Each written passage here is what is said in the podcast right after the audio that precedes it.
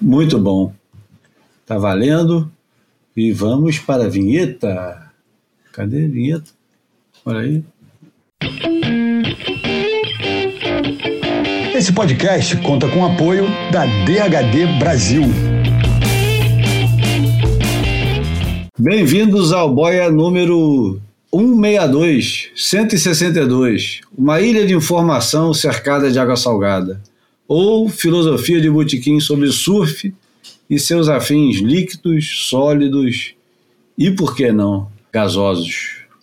O Boa é gratuito e sai toda terça-feira. Nos avalie na sua plataforma de podcast predileta. Aliás, isso é sério mesmo.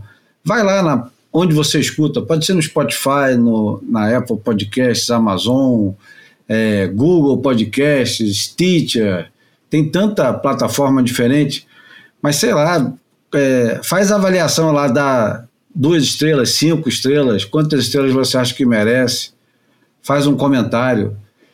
E, o, e se você gosta de nos ouvir, a melhor maneira de contribuir é compartilhando com seus amigos. Siga-nos no Instagram ou no Instagram, para quem é mais íntimo, para ver a imagem falada quando sai.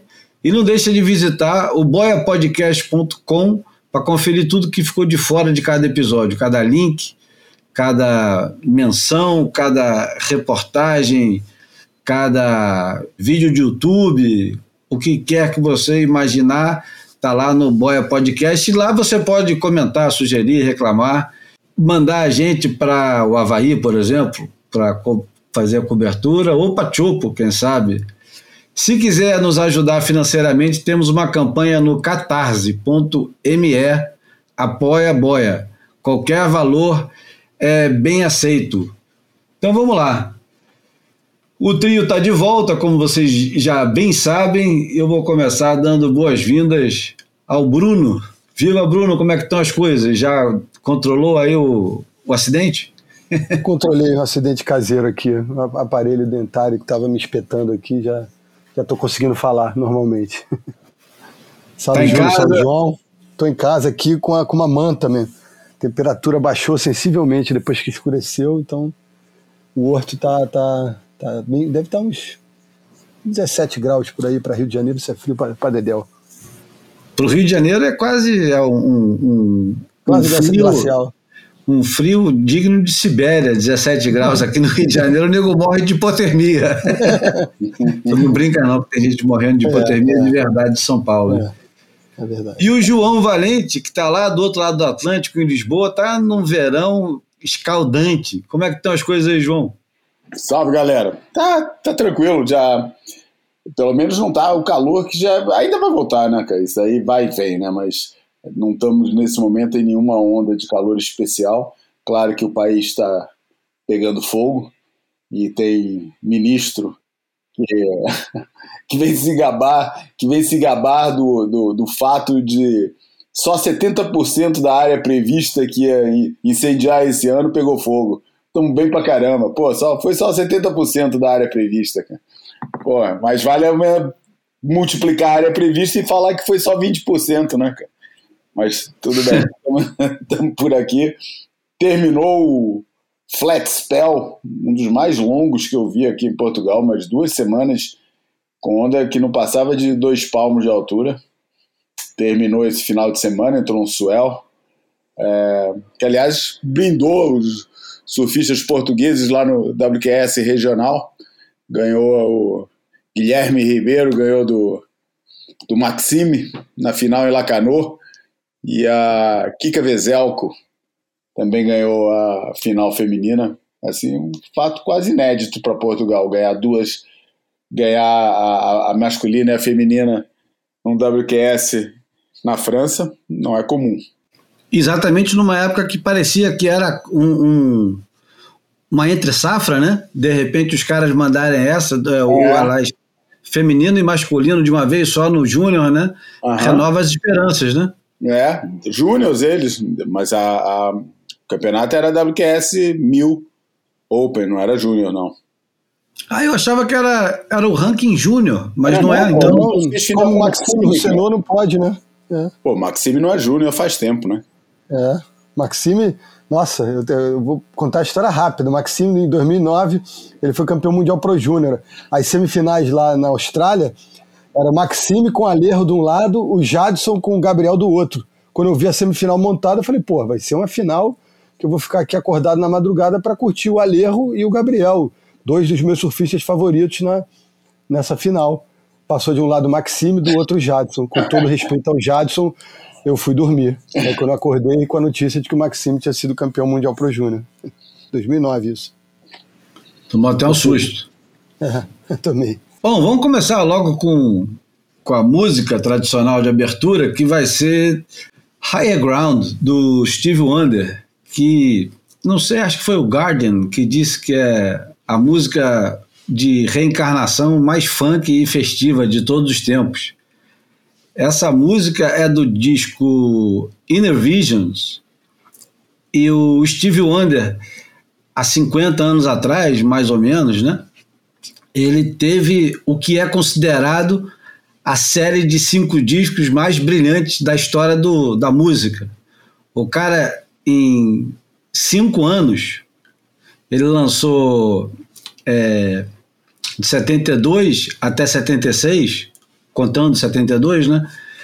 Ele lançou Music of My Mind, Talking Book, Inner Vision, Fulfillness, First Finale e Songs in the Key of Life.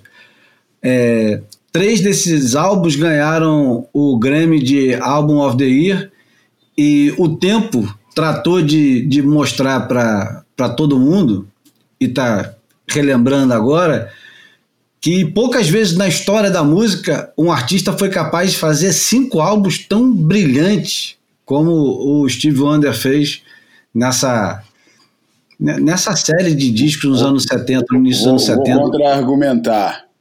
Vai. Vou contra-argumentar. 1999, Purple Rain, Parade, Sign of the Times e Diamonds and Pearls. Puta que eu pariu, cara.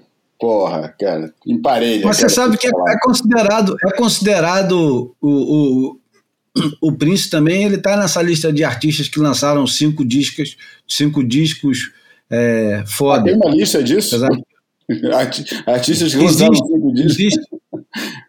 Não, porque quando o pessoal apontou que o Steve Wonder tinha feito uh, o que era possivelmente a maior de sempre, uhum. aí um monte de gente falou: não, mas tem esse aqui também, e tem esse, e tem aquele, e tem. Aí todo mundo começou a achar.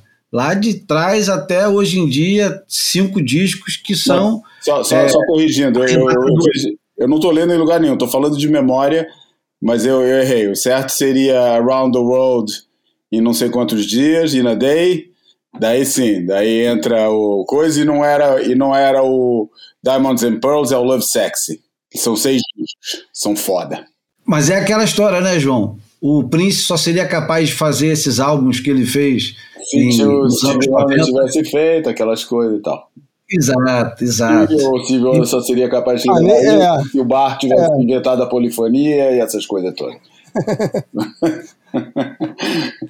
Você pode discutir Mas... que nem futebol, cara. Não é pra, não é pra discutir que nem musicólogo, não, cara. Porra. Gosto mais do Prince e foda-se. Não, tô de bacana, tô de sacanagem. Esses discos do Steve Wonder, essa fase do Steve Wonder realmente é hum. sacanagem. É Mas se você parar pra pensar depois no impacto que isso teve na música moderna muito mais tarde. Higher Ground foi regravada no Freak Style, eu acho, do Red Hot Chili Peppers, que é o álbum que os caras aparecem para o mundo fazendo um, um som é, diferente e inovador. Aí depois, porra, o Cúlio vai fazer sucesso no mundo inteiro com um rap sample, né? do Gangster Paradise, é. que é inspirado no Pastime Paradise. Enfim, pô, se for buscar a influência que esses discos tiveram na música moderna, o, o assunto não para mais. É, é uma árvore sem fim, né? É. Mas vamos escutar a Higher Ground então para começar num, num bom tom.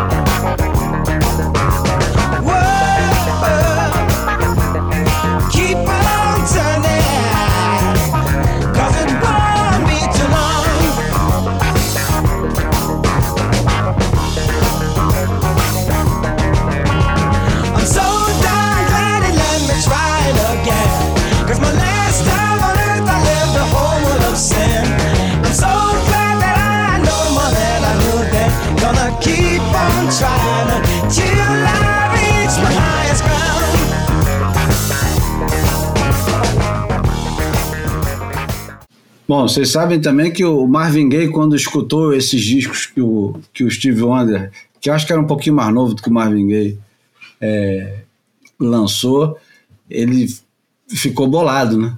Ele falou, porra, que, que som é esse, né? E o... E o...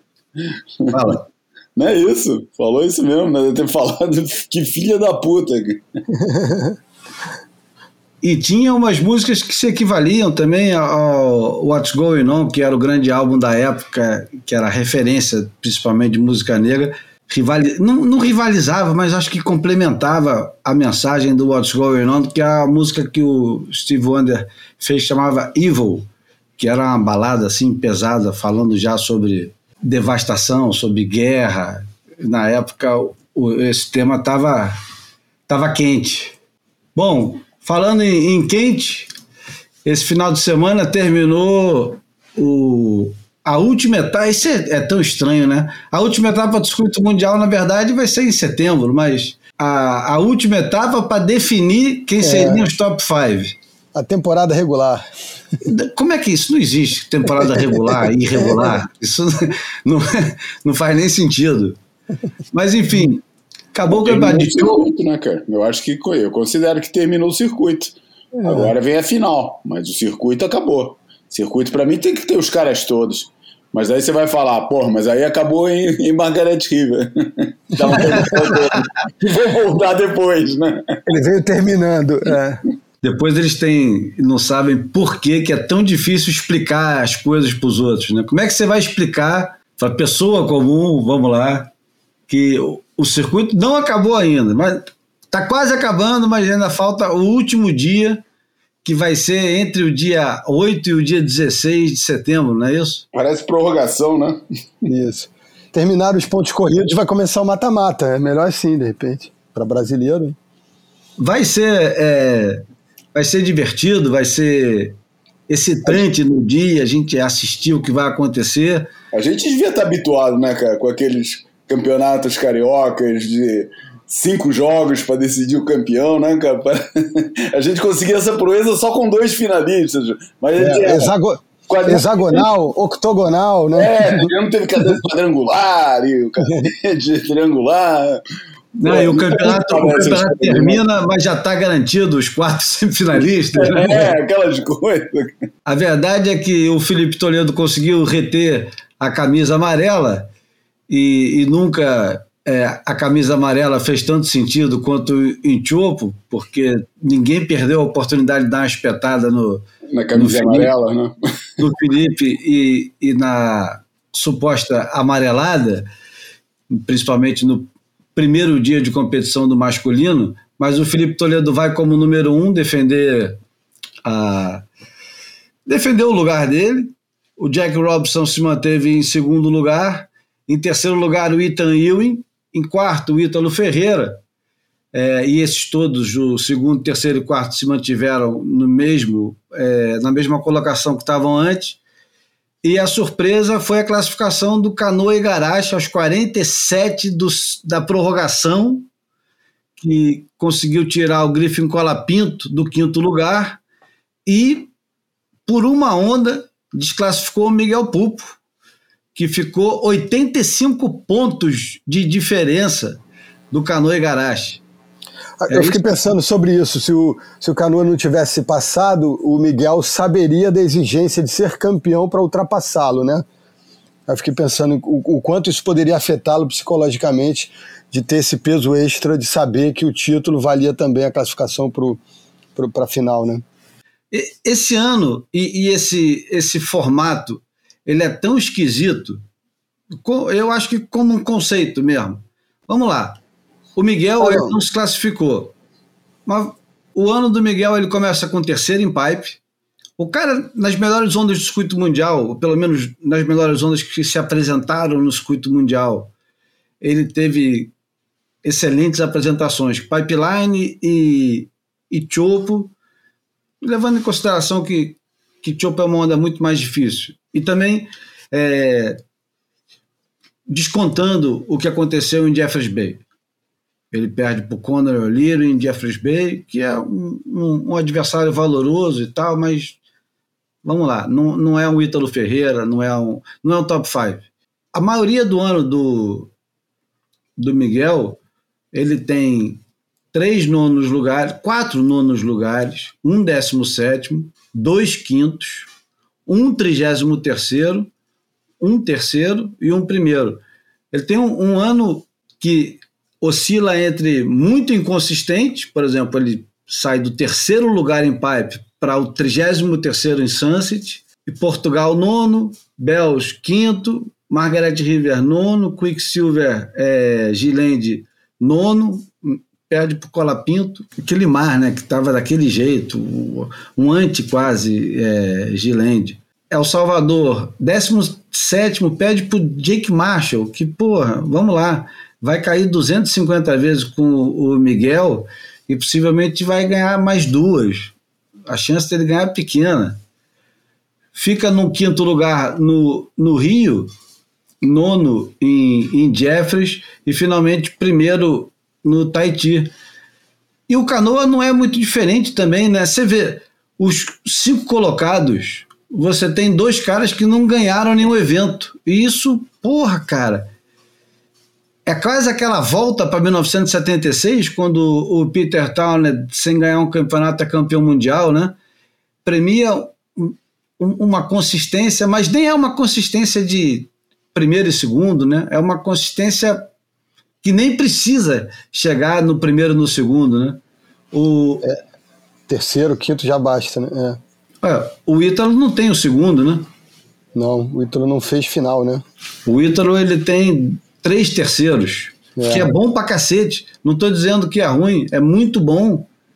Mas, caramba, o Griffin, o Griffin que venceu dois eventos ficou de fora, né? É. Ficou de fora e, e, ficou de fora, eu vou te falar, ficou é, mais distante do, do que o Miguel Pulpo. É verdade. Eu, eu fico meio confuso. E aliás, me ocorreu uma coisa. Eu gravei essa semana o programa com o Carlos Matias. E me ocorreu uma coisa que eu tinha pensado no dia. A gente nem entrou para falar do campeonato ainda e estamos nessa, nessa punheta. Quando o, o Jack Robson foi eliminado pelo Nathan Head e o Iago pegou o Slater, eu fiquei pensando assim, caramba, tem alguma coisa errada nesse seeding, tem uma coisa muito errada nesse seeding que obriga determinados surfistas a, a enfrentar muito cedo determinados caras que podia adiar esse confronto. Como é que dá para acontecer isso? Como é que dá para mudar essa fórmula de seeding? E eu fiquei pensando, e agora me acompanha, se as notas de cada campeonato, ou seja, quanto o cara é capaz de produzir naquela condição que ele está competindo, se aquilo ali alterasse o seeding dele durante o campeonato, entendeu? Vamos supor, Felipe Toledo é, foi muito mal na primeira fase, como de fato foi, e o Nathan Head foi muito bem. Nesse caso, não, porque já estamos falando de um cara que ia ter que encontrar de qualquer jeito. Mas vamos falar de dois caras que podem se encontrar de qualquer forma. O Jack Robson contra o Nathan Head é, é uma boa. O Jack Robson tinha tido uma atuação excelente e o Nathan Head tinha tido uma atuação excelente. Se pegasse esses dois e transformasse o Cid misturando um pouquinho do que ele tinha feito com a colocação que, que ele começa o campeonato, estão entendendo não? Aham. Uhum. Siga. E aí mudasse um pouquinho o Cid, porque, porra, o cara naquela condição ele é excepcional. Então ele não deveria encontrar um excepcional logo de cara, né? Deveria adiar um pouco isso. Devia colocar um cara que fez uma pontuação menor. O cara que faz uma pontuação muito alta não deveria encontrar outro cara que faz uma pontuação muito alta logo em seguida, né? Devia adiar um pouquinho esse confronto. Eu acho que isso, de repente, ia dar uma dinâmica diferente nos campeonatos. Isso vale para qualquer onda. É menos automático, né? Obriga um trabalho mais em cima, mais na ponta da, da do que está acontecendo, né? É, porque o cara é o último do ranking. Mas aí o cara chega em pipeline, o havaiano chega em pipeline, é o último de, do ranking, nem tá ranqueado. Tá lá o, o, sei lá, o Mark Hiller foi convidado, entrou sem querer no campeonato, ele nem corre mais campeonato. Mas pô, o Mar tá enorme e ele fez um 2-9 altos. Ele vai pegar o Slater logo de cara, ele vai pegar o Jack Robinson logo de cara. Não, deixa ele amassar mais um pouco alguém, né? Antes, porque ele vai pegar um cara que é, possivelmente vai ser quase do nível dele naquela onda, né? Principalmente na terceira fase que eu estou me referindo.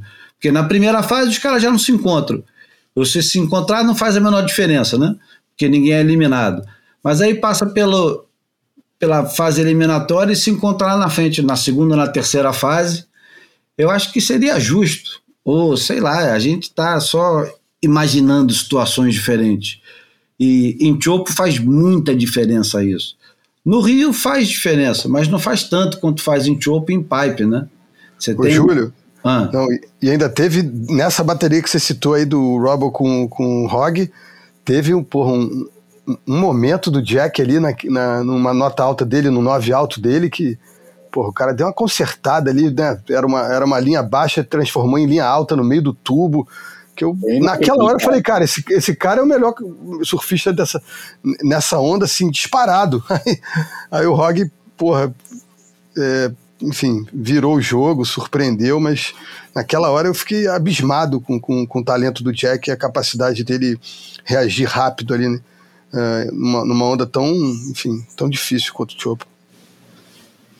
É. Bom, vamos entrar já no campeonato. Vamos começar é, falando das meninas, das meninas não, das mulheres, porque agora tem poucas meninas ali, né? A maioria é mulher mesmo. A única menina que tem de verdade, se bobear, é a Gabriela Bryan, né? Que é mais novinha. Caroline Marques, né? Ainda é ah, Caroline Marques, é verdade que aliás eu acho que a Caroline Marques para mim foi uma grande decepção. Foi mesmo. Eu achei que ela ia surfar melhor, porque aquele videozinho que tem dela surfando em Chopo, ela tá surfando tão direitinho, cara, surfando bem, botando para dentro atrás do pico, pegando os tubos, e aí na hora de pegar os tubos mesmo, na hora do campeonato. Não, a Caroline não... perdeu para Tatiana nas quartas. Ela não entregou, né? Eu achei é, que ia ser a grande é bateria. Que a Tatiana é. deu aquela rasgadinha assim, rápida, assim. Isso. É, já lembro, já lembro dela. Tem razão, cara. Não, que a coitada Caroline ficou com 4,23 de somatório. É, mas pô, ela pega uma onda tão boa, cara, na bateria e ela faz uma linha mais alta assim, ela perde o tubo todo. É, enfim, vamos falar um pouquinho do primeiro das cinco primeiras colocadas. Carissa Moura em primeiro, Joan Defé em segundo é, nada alterado, Tatiana Weston Webb em terceiro, garantiu. A Brisa Hennessy foi a grande surpresa, garantiu o quarto lugar dela, aliás, garantiu e tomou o lugar da Stephanie, que caiu para quinto. Entre quarto e quinto, né, entre eles e elas, não muda absolutamente nada, né? Porque a primeira bateria entre eles é uma questão simbólica, realmente, né? Eu acho que tem um pouquinho de. Tem aquela moralzinha Sabe é, a é, moralzinha? psicológico, né? É. A moralzinha de você ter é. terminado em quarto ou quinto. É. é. lógico que na hora é. O número de baterias é o mesmo. É um, é um reset total, porque no é. dia do Final Five, lá, o, dos cinco final, cinco finais, aquilo ali é. Acho que é. Volta tudo ao início, não esquece tudo que aconteceu o ano inteiro e vamos embora. É quase a disputa de pênalti, né? Aquela é. porra é uma disputa de pênalti, né? Sem tanta sorte envolvida. Vamos lá. Vamos começar pelo destaque do, do feminino no campeonato de Chopo. João, quem foi o destaque do, da categoria feminina para você? Pô, Courtney com Log, né, cara? Não tem nem o que pensar, né, cara? Porra. Por quê? Porra, porque é a única que mostrou técnica apurada de surf de backside, embora com limite de tamanho. Acho que ela está fazendo tudo certo. A única coisa que está faltando é um pouco mais de força ou, ou do, ou, ou, encarar aquilo que ela já faz em ondas maiores, cara. Ela não tá com, ela não consegue aguentar aquela, aquela linha dela no, em, em, mar, em mar maior. Nas ondas maiores ela não consegue, mas pô, baixou um pouquinho. Foi a única que mostrou a postura certinha do Pig Dog, cara.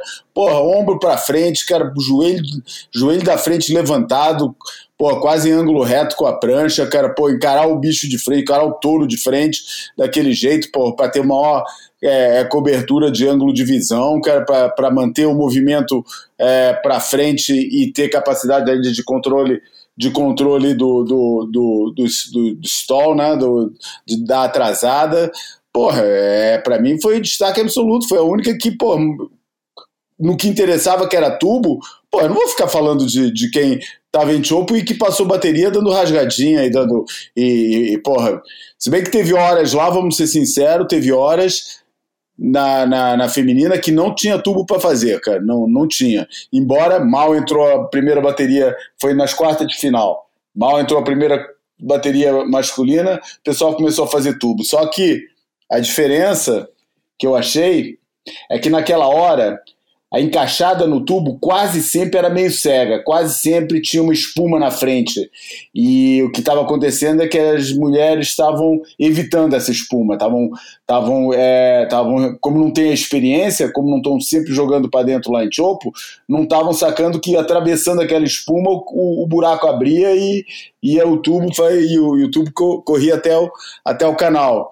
Então quando elas quando elas passavam já não, já não tinha essa chance. Mas teve mesmo teve pouco tubo. Eu acho que teve pouco tubo mesmo, cara. Acho que nas quartas de final tava uma hora do mar que não estava dando muito tubo. Mas, bom, a, a parte disso, teve oportunidades para tubo e quando ela apareceu, a maioria das vezes não foi aproveitada, não foi tentada.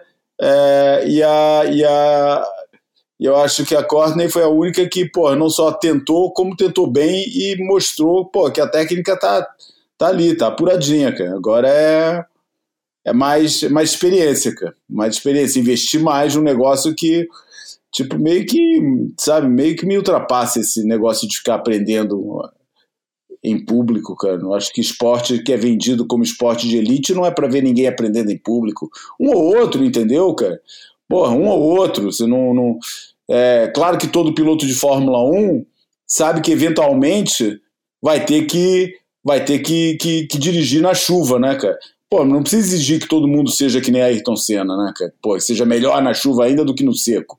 Não precisa exigir isso, não, para todo mundo. Vai ter sempre aquele cara que, porra, que, que, que não teve que não teve é, oportunidade, não teve experiência, não procurou, não teve esse negócio e, e vai se sentir que nem um prego lá.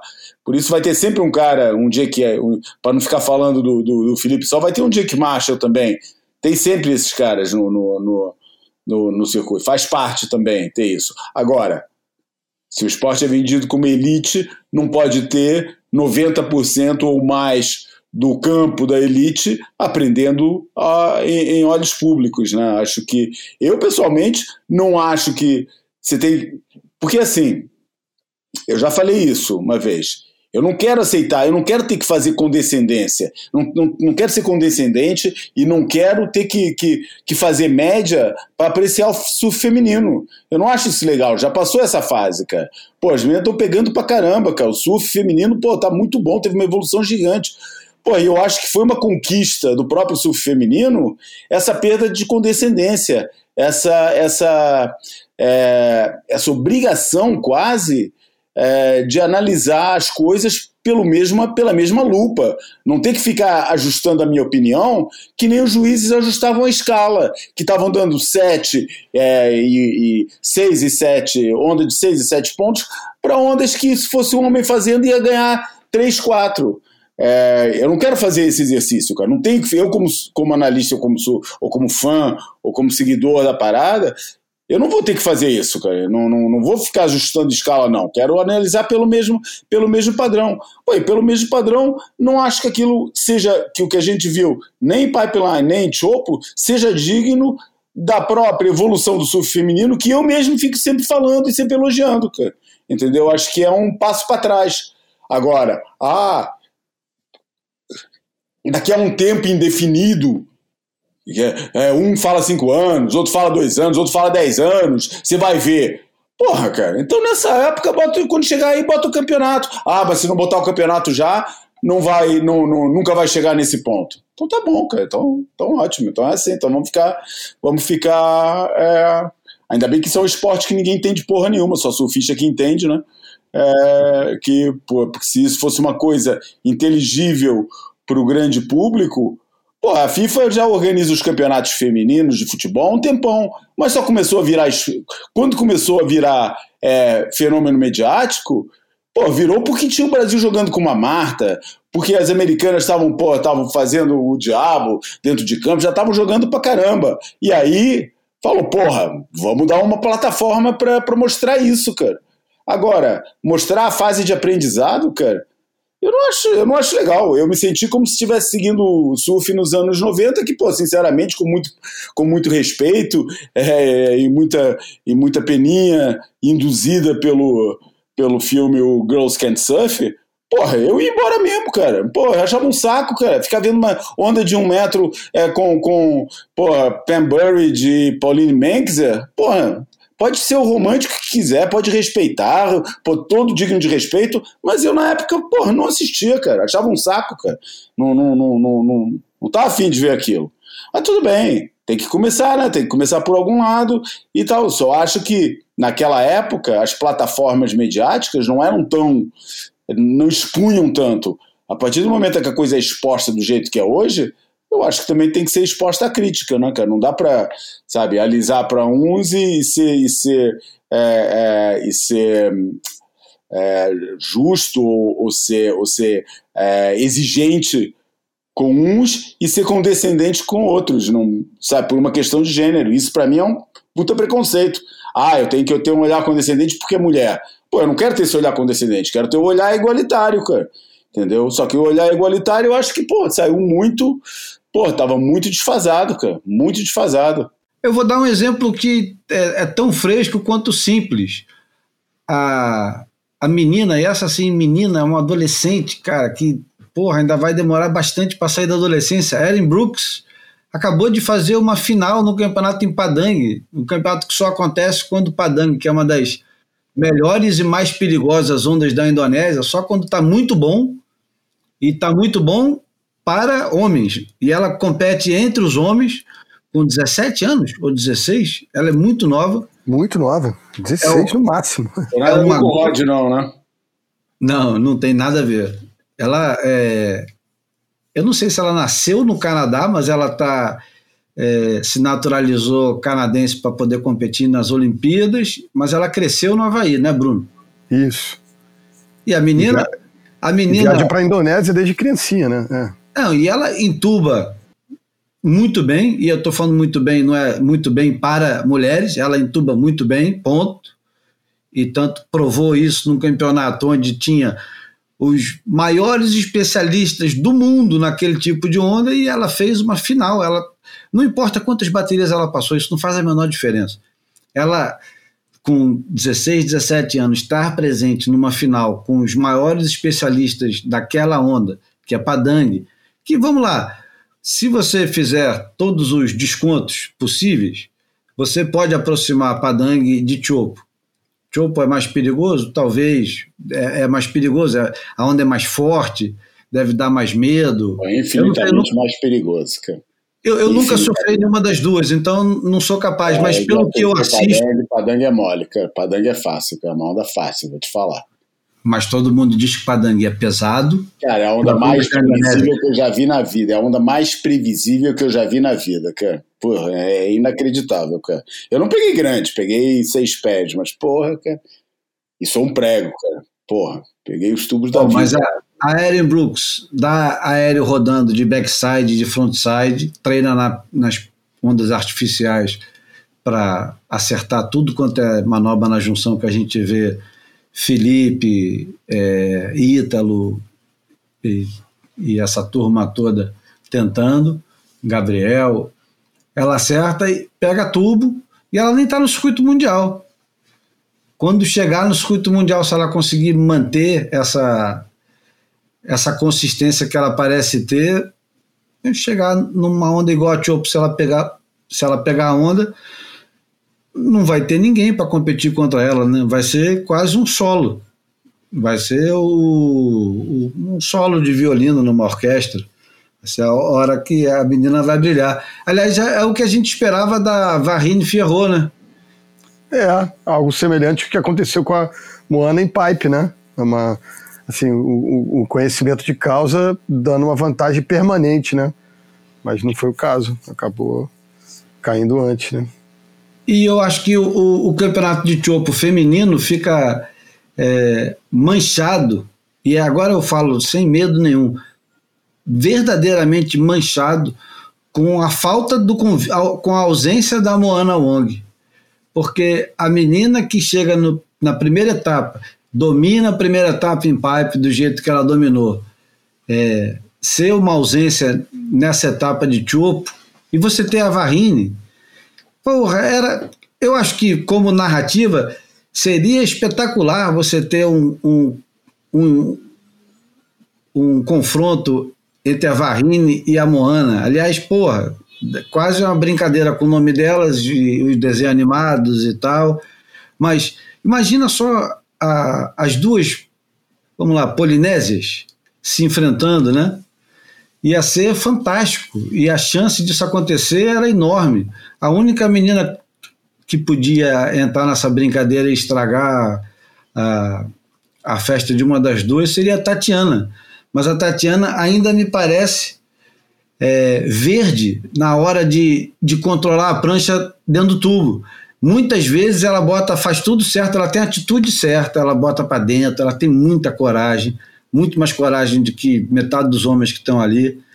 Mas na hora de fazer a linha dentro do tubo, falta. Eu acho que falta tempo, né? Aquele, aquela história. É tempo de rodagem dentro do tubo. É muito tempo rodando com a onda. E ela deve fazer muito isso. Mas é que ela precisa fazer mais vezes em chopo, em pipe, né? E agora entra é, Bruno. Que motivação que o Felipe Toledo ou a sei lá, Lake Peterson tem para surfar bem de verdade em Chopo. É, muito pouca, né? Muito pouca. Vocês viram que o Kobe Aberton mandou um recado pro Felipe no, no Instagram dele, que Lindo. a galera marcou. É. é, porra, cara, fica aí, não vai embora não, fica aí. Porra, mas fala, fala o recado inteiro, que acho que vale é, a pena. Fica aí, cara. Fica mais um pouco aí. Não vai ver sua família agora, eles estão lá te esperando. Eu sei que você quer vê-los, mas fica mais tempo aí, cara. Decodifica essa onda. Espera dar um mar grande, sabe? Se, se disponibiliza para enfrentar essa situação. Você vai ver como vai é, melhorar a sua relação com essa onda ou algo do gênero, assim, né? É, Agora, eu... pô, eu vi o recado, assim, já tendo a consciência de que ele cai no vazio. Não não tem como, o cara já está tudo programado, o cara quer ver a família mesmo, é isso que você falou. Não tem uma motivação, não tem um. Fora, né, sabendo que ele pode ser campeão sem depender da, da onda, não, não tem. A motivação dele, é, sei lá, não passa por aí. Eu acho que ele. Ah, e você vê a Stephanie Gilmore sai da bateria eliminada pela Courtney Conlon, ela fez 4 pontos 16 na quarta de final.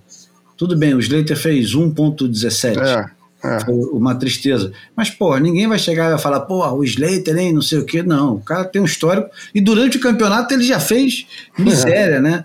Ele não tem mais nada para provar ali. Aliás, ele, ele, perde exatamente por isso. É.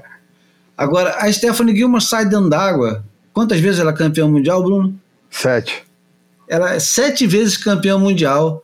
Ela sai dentro d'água com é visível o constrangimento de quem está ali e não consegue cumprir a obrigação, né? E, porra, vamos lá, a obrigação daquela turma é entrar no mar e pegar duas, três ondas que convença o, o espectador que a situação ali está razoavelmente controlada, porque não tinha ali nenhuma situação de de extremo risco, né? Exceto o fato de ser raso, mas é raso e tava tinha menos de seis pés de onda, assim como até no dia mais grosso não tava um cold red. Em nenhum momento o campeonato teve é, aquele aquele aquela ah, perigo de risco de vida mesmo, né? Aquele, é, quando que foi aquele que o, o Jeremy Flores abre o campeonato botando para dentro de uma onda gigante,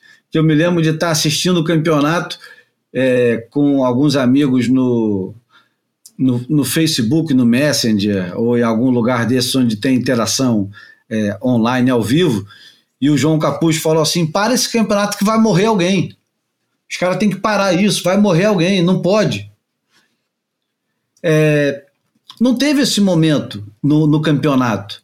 E o, e o mínimo que você espera desses caras, do Jake Marshall, por exemplo, é que, porra, quando a onda vem, ele vá na onda. Ele não precisa nem.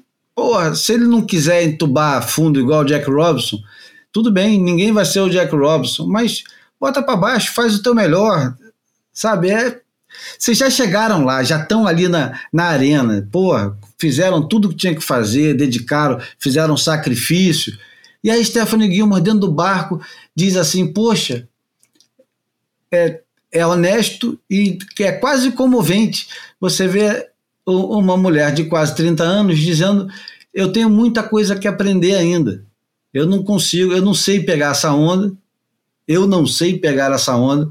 Depois ela está no circuito há quantos anos? 10, 15, 15 anos? 15 anos, exato.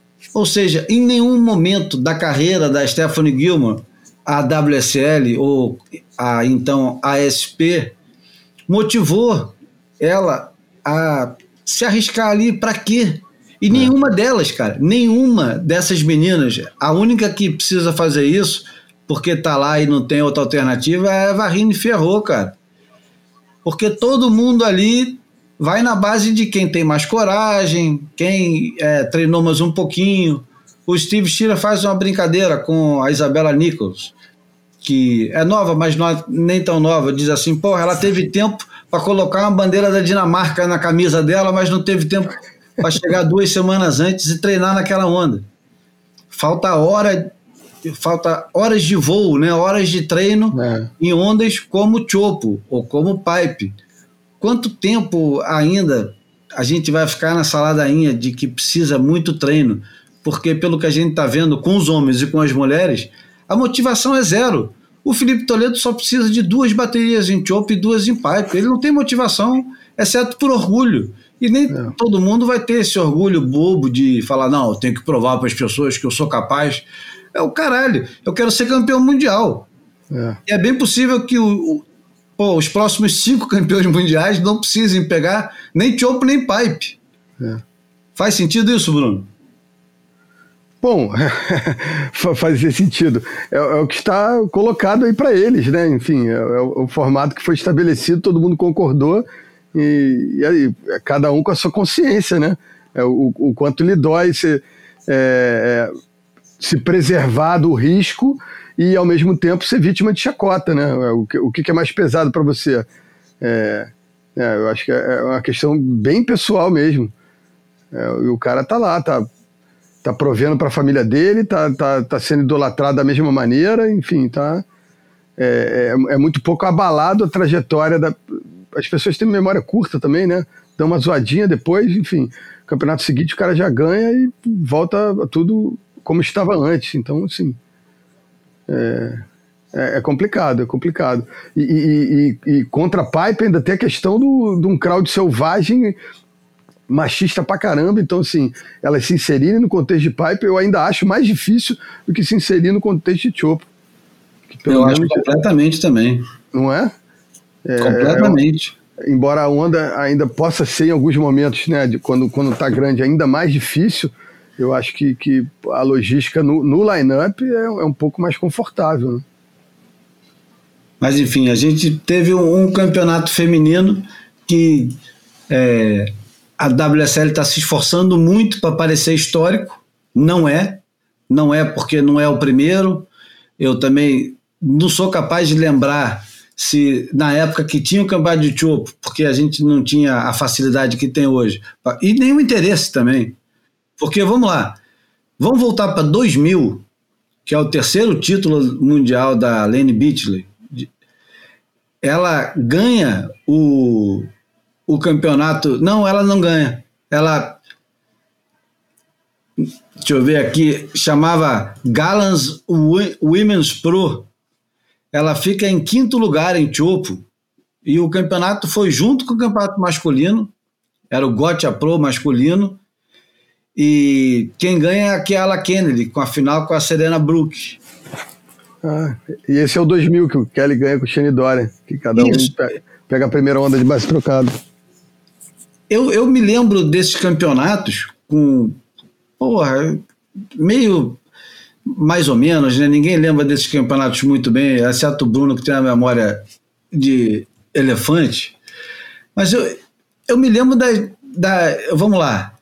2001, achei. 2001, a Lene Bittler ganha da Rochelle Ballard é, em Chopo. O campeonato também é simultâneo. Cara, eu me lembro da Lene Bittler dropando reto, fazendo umas curvinhas assim, bem sem vergonhas e garantindo o, a pontuação suficiente para ganhar o campeonato. Não tem um, uma performance arrasadora em Chopo das meninas e elas tiveram o quê? Cinco, seis anos de campeonato em Chopo nessa época. A única que, que tinha, eu acho que autoridade de verdade dentro do tubo em Chopo era a Kiala Kennedy. A Rochelle Ballard botava para dentro, mas ela, vamos lembrar, de backside ela não era tão eficiente. Lembra disso? É, claro. Tanto, tanto ela não era tão eficiente, vou até lembrar agora de um detalhe que é muito escroto, acho que o João vai lembrar disso.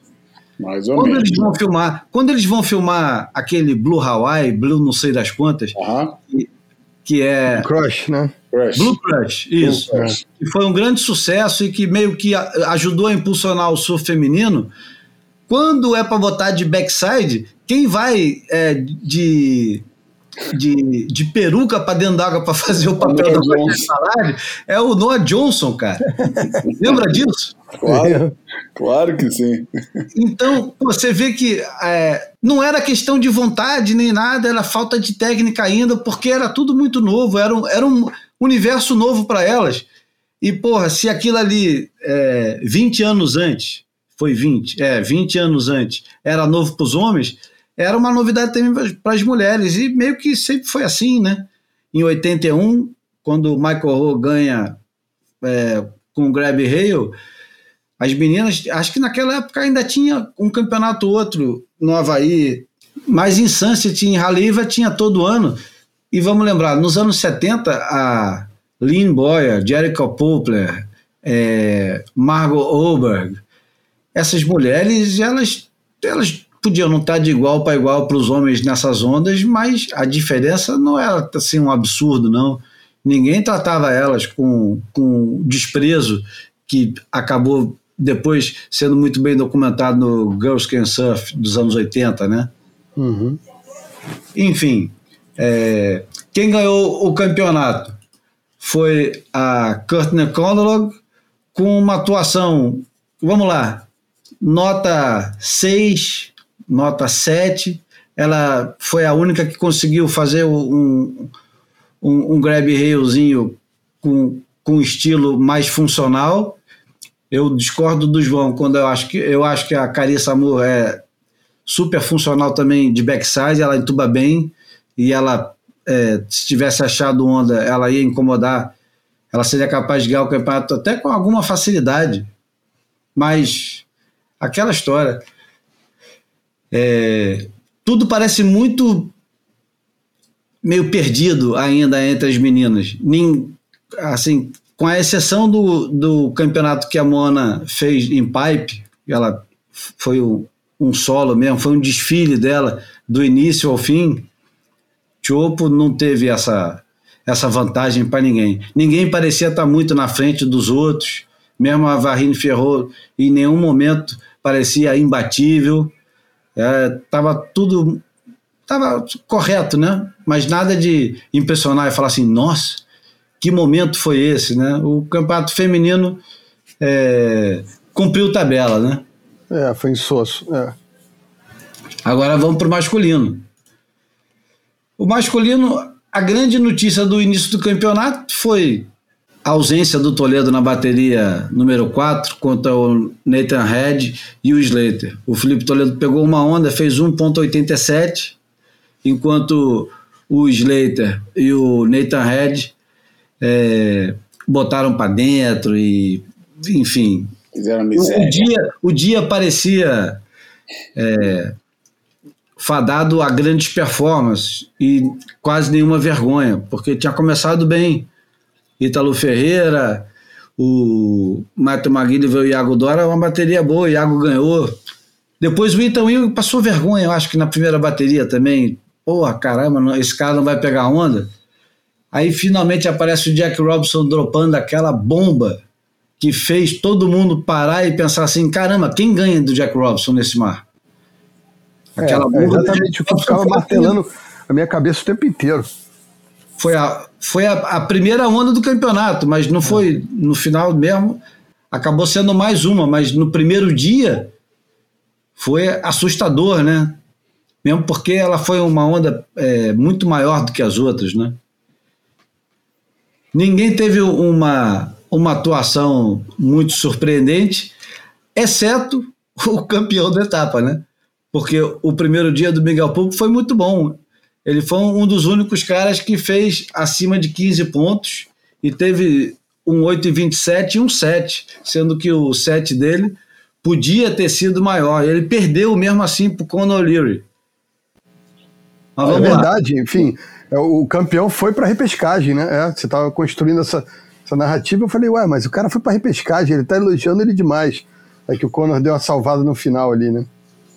Não, só para relembrar como é que foi esse campeonato, né? Porque depois que o campeonato termina e você fica com as ondas todas na cabeça, e você se concentra só na quarta de final, semifinal e final, fica muita coisa para trás. Por exemplo, fica para trás a bateria do Callum Robson com Jake Marshall. É, o Slater diz que talvez seja a bateria com o total, o menor total da história. Eu duvido que seja, acho que tiveram outras tão medíocres quanto.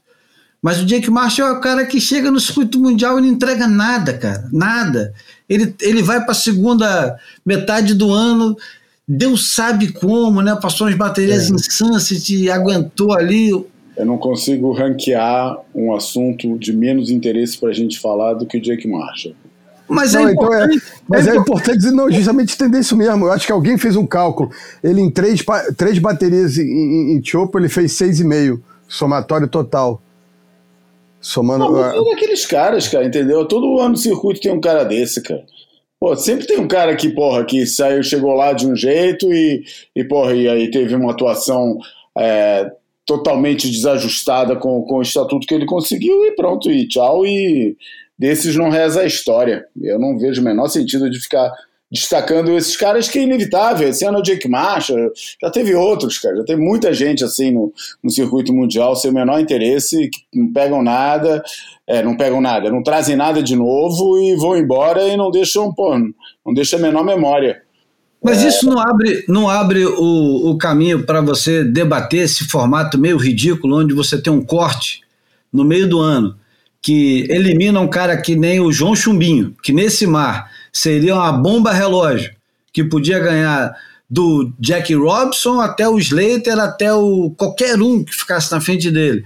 Esse cara é eliminado em nome de uma coisa que seria mais rápida e mais justa e que se arrasta de um jeito que até agora não mostrou em nenhum lugar, exceto Jeffers Bay, que é eficiente. Esse, essa, essa lenda de que o campeonato vai ficar mais enxuto, mais dinâmico e e melhor, ela não funcionou em nenhum lugar. Porque no final das contas você continua precisando de três longos dias ou quatro dias para terminar, porque você faz masculino e feminino. Você ganhou sei lá quantas baterias, que eu nunca fiz essa conta, porque ela é mesmo é, é, insignificante. E perde metade da graça do, do meio do ano para frente fica uma corrida pelos cinco lugares que estão meio pré-definidos, né? Você vai ter é, dos 22, você vai ter oito, talvez dez competindo por esses cinco lugares, e o resto todo com completo desinteresse. Você tem um cara que nem o, o Colorandino, como a gente já falou outras vezes, que, porra, cara, é o cara que dedicou a vida dele inteira para essa merda, é o cara que, se bobear, deveria mais ter entusiasmo com o circuito mundial é, abrindo mão da última etapa, porque fazer o que lá, né? Já não tem mais nada para fazer. E, e, mais gente também com desinteresse. Você tem é, as figuras que, que sustentam um pouquinho a narrativa de, de excitação do circuito mundial são camaradas como o Jadson Ferreira, o Jadson André, falei Jadson Ferreira, porque o Jadson. É, o, é um ato falho plenamente justificável. Não, e o, e o Jadson é o cara que meio. que quase sozinho justifica é, o, o, campeonato, porque ele tem tanta, é, tanto entusiasmo, é, tanta euforia de estar tá ali, de, de poder mostrar o quanto que ele quer aquela onda o quanto que ele é bom naquela onda, que ele ele faz valer a pena, sabe, o tempo que você dedica para assistir o negócio, ao contrário de um Jake Marshall. Mas nessa hora eu fico me perguntando, porra, cara, precisava do corte, precisava tirar um cara que nem o Chumbinho que tá batendo ali há um tempinho, ou quem mais foi eliminado que podia agora, por exemplo, estar tá incomodando pra cacete, Bruno? Ah, não me lembro de ninguém nesse, nessa condição do Tahiti tão, tão expressivo quanto o João, não. Tem o Conor Coffin, tem uns outros caras assim, com, com, com passado de, de bons serviços prestados, mas também é, faltando tempero há bastante tempo, né? Então, assim, acho que o João, é, é esse símbolo é, é, do, do, cara que fez falta aí. Eu acho que ninguém é mais marcante do que ele. E foi engraçado até ele mandar mensagem no Twitter, né? Porra, tô ficando doido aqui com a galera deixando onda passar. E naquele momento não era galera nenhuma, né? Ele estava sem poder e sem, sem querer dizer que ele estava, porra, chocado com, com a falta de atitude do Felipe, né? Aqui tanto virou que... meme no nosso grupo. É, tanto que depois ele até fala, o Filipinho ainda continua sendo o favorito. Eu... Não, não é isso, não. Aqui, é. esse negócio é. recorrendo a João Chianca por causa do corte virou meme aqui. É, né? campeonato, até campeonato da NS a gente pergunta que, que lugar que o Chianca ficou. Porra. Vai, cara, é. Deixa os caras decidirem, deixa os caras é, é, coisas. Pô, já, já deu isso, cara. Pô, Chianca, cara. Chianca já ficou lá atrás, cara. Teve cinco etapas para se aguentar, não se aguentou. A gente já falou os motivos para isso, é, não falou. Agora vai, que volte no próximo ano e que eles, e que eles revejam as coisas que, que preveniram, mas, mas enfim, é, é aquilo, né? Já não tá lá, já não é assunto. Eu acho que é assunto. Ele, ele é o melhor exemplo do, daquele negócio que eu falei do Cid com as notas. Se juntasse Exatamente. Com as notas. sobre isso. Ele jamais encontraria com, com os caras que ele encontrou, John Florence e Jack Robinson. Bom, é, eu acho que dá para dividir o campeonato masculino em dois. Eu acho pelo menos na minha cabeça, para mim era, era, era, aquela essa dinâmica de quem vai ganhar do Jack. E aí, na medida que o Rog ganha do Jack, eu acho que as fichas ficaram meio soltas na mesa, né? Era, era coisa de é, circunstancial, de quem a, a, aproveitasse o momento. Aí surgiu o Cauli, o Cauli, como queiram, é, como um, cara que estava fazendo chover e né, capaz de, da, da, da, dos artifícios mais técnicos e mais surpreendentes. E aí, de repente, eu acho que ele queimou, queimou tudo contra o, o Kelly, e aí o Miguel se aproveitou disso e, e cresceu na hora certa, né?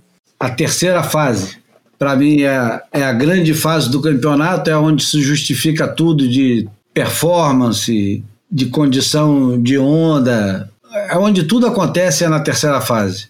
Você tem, para mim, a, a, onda do ano, que foi a onda do Matthew McGillivray, o 10 dele, contra o Samuel Pulpo, que fez uma bateria extraordinária, que teria ganho quase todas as outras baterias do dia, e que, porra, o Samuel é uma das grandes surpresas né, do, do ano e da etapa, porque, pô, pega tubo sem mão, em chopo, né?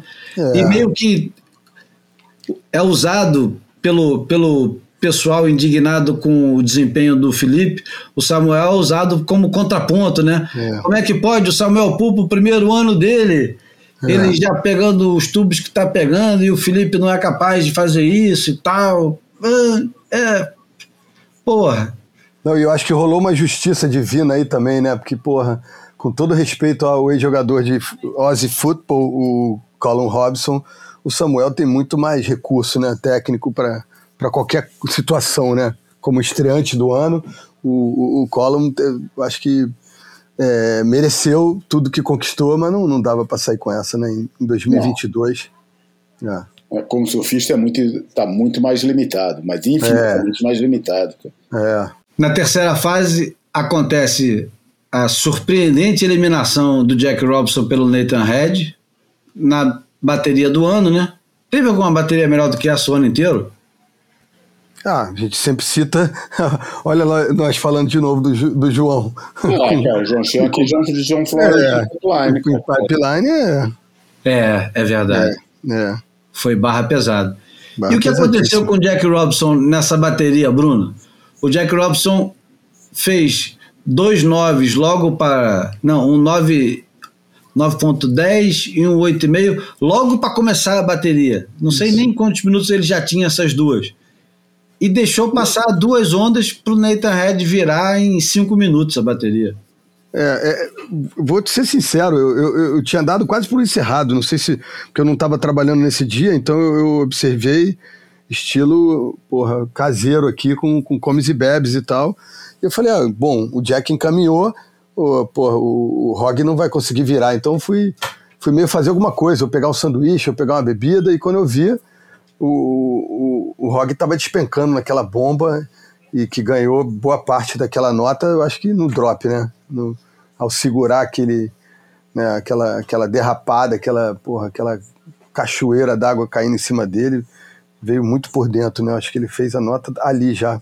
E vou te falar outra coisa, depois do. do foi 9,87, né, a onda do, é, é. do, do, do Nathan.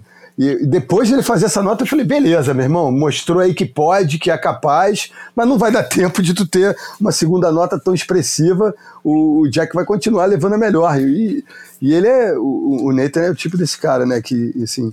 É, ele, ele, ele, multiplica energia, né? Se ele, a, a, coisa dá certo, ele vai ficando ainda mais empolgado e é, é destemido mesmo, se, se taca, né? A gente tem que lembrar que o cara foi vice-campeão dessa etapa e só, só não disputou o título de verdade porque se machucou né, no, no, no curso da final. Então, é um cara de um nível que já podia ter um título na, na nesse, nesse sítio, nessa locação. E, enfim, é surpreendente, assim. Tão, tão surpreendente quanto a própria presença dele, né, cara? Quem é Exatamente. Que, quem é que de nós que não está lá na Austrália se lembraria de Nathan Hedges, cara? É, e eu fico pensando aqui, porque você sabe que ele.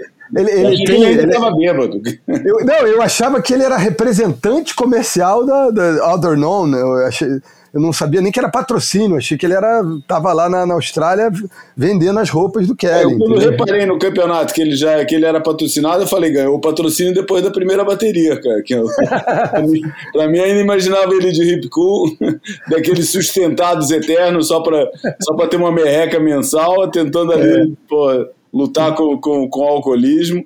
Tô fazendo piada, mas não é para fazer piada, né? O alcoolismo é um negócio muito sério e seria muito triste o, Nathan Hedge, que é um cara, pô, sempre foi boa praça, cara, é, cair na, na, nas malhas desse vício, pô, fiquei super feliz de ver ele é, não só bem, mas pegando pra cacete, com aquela vontade, porra, com uma, porra, tranquilo, amarradão nas entrevistas, mas sóbrio ao mesmo tempo, sóbrio no sentido da, da, da do, do, discurso dele, sabe? Mas, com certeza você não sabe, né, João? Mas o...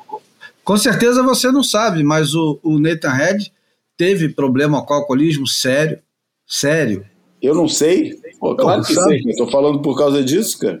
Ah, então porque Pô, você. Não, cara, uma das vezes. Tô falando que é, é, Qual foi a última vez que eu fui na Gold Coast? Já não lembro, mas deve ter sido assim, tipo 2010, acho. É, 2000, é, acho que foi 2010. Fala, lembra da final que a gente lembra o ano. Ah, eu lembro de estar na casa e a gente pegar onda num, num, num pico, no, lá para sul, lá depois de Baron Bay, não sei, aqueles picos que a gente ia lá procurar onda e encontramos lá o Nathan Head e tal. Daí eu, na volta, comentei com, com o Peter Wilson na casa de quem eu tava ficando. Falei, ah, tava o Nathan Head lá, não sei o que, pô, fez assim uma cara de espantado, tava lá e tava pegando onda. Eu falei, tava, tava lá pegando onda. Pô. Daí ele falou, não, o cara tá perdido, cara. Vai e vem, vai, se inscreve no, no, no nos Alcoólicos Anônimos, é, recupera um pouco, depois volta. É, falava que eu, naquela época ele já tava falando que o negócio dele tava sério, cara. Sério. E acho que ele recuperou, mas já não, não tanto tempo assim atrás, uns, coisa para dois, três anos, não sei. Pô, mas eu fico feliz, cara. Não, não, porra, não desejo esse mal para ninguém, muito menos para um cara boa praça e, pô, e excelente surfista. Eu lembro de um inverno que ele passou, que ele veio aqui para Portugal, cara, daqueles invernos, cara, que, porra, de muito suel e muito terral. Porra, e o cara fez miséria na Pedra Branca, cara. Miséria na esquerda da Pedra Branca, cara. Tem muita foto dele dessa época aqui, cara. É. Bom, ele. Bean Boy. Ah. Ele, ele competiu em Nias, ele competiu, ele está competindo no WQS, para quem não sabe. Ele continua, ele continua na, na vida de, de competidor. E eu vou te falar, cara, 43 anos, o cara é, tá magrinho, tá saudável, tá positivo e eu, eu não sei qual é a relação que ele tem com o Slater. Eu gostaria muito de saber aonde que a história dos dois se encontra. Bom, pra... uma que é óbvia, né? Qual? Porra, ele é que. Ele é que. Ganhou do Randy Irons. Que ganhou do Randy Irons Tuba e deu o título pro, pro Slater, né? É verdade. E eu lembro, é engraçado, né? Porque eu adoro o filme, adoro o, o, o como é que chama o filme do título do Slater? Letting Go. Letting Go. E o eu adoro ver o. É, depois do, da bateria, ele vai lá, né, vai lá no palanque, dá o, dá, dá o parabéns né, pro, pro Kelly, daí o Kelly fala, pô, eu te devo uma, cara, qualquer coisa que você queira, anything you want. De repente, ó, foi bater na porta 30 anos depois, 30 não, mas. É, uma, quantos anos já, cara? Esse título foi 2005. Esse foi 5, é, é, é. São. Porra! É, 20 anos depois, quase foi bater na porta e falar: é. lembra que você falou? O patrocínio vinha calhar. então, eu, é... não, eu, eu, não duvido que tenha sido daí, não, que nasceu essa relação. Ele já correu seis campeonatos esse ano, sete. E a melhor colocação dele foi no Newcastle. Ficou em segundo, perdeu para o Jackson Baker na final. Olha. O que? Mil, mil pontos? Puta, nem sei, nem vamos entrar nesse negócio, né? Isso é só uma. Isso é só uma alegoria, né? Vamos lá. Nem tem aqui. A, a, a, primeira temporada dele nem tem aqui no negócio, nem chega. É 1999. Vamos encerrar o campeonato de Chopp, não? O que, que, falta a gente falar? Bom, a gente precisa falar, porra. Pô, precisa passou falar... rapidinho pelo Miguel, hein, cara? É, então, a gente precisa falar do Miguel. Porra, cara, Miguel Precisamos tava falar sobre o Miguel. de cara, cara, eu não achei o Miguel. A única coisa surpreendente no Miguel foi ele ganhar. Porque a performance, para mim, não foi minimamente surpreendente.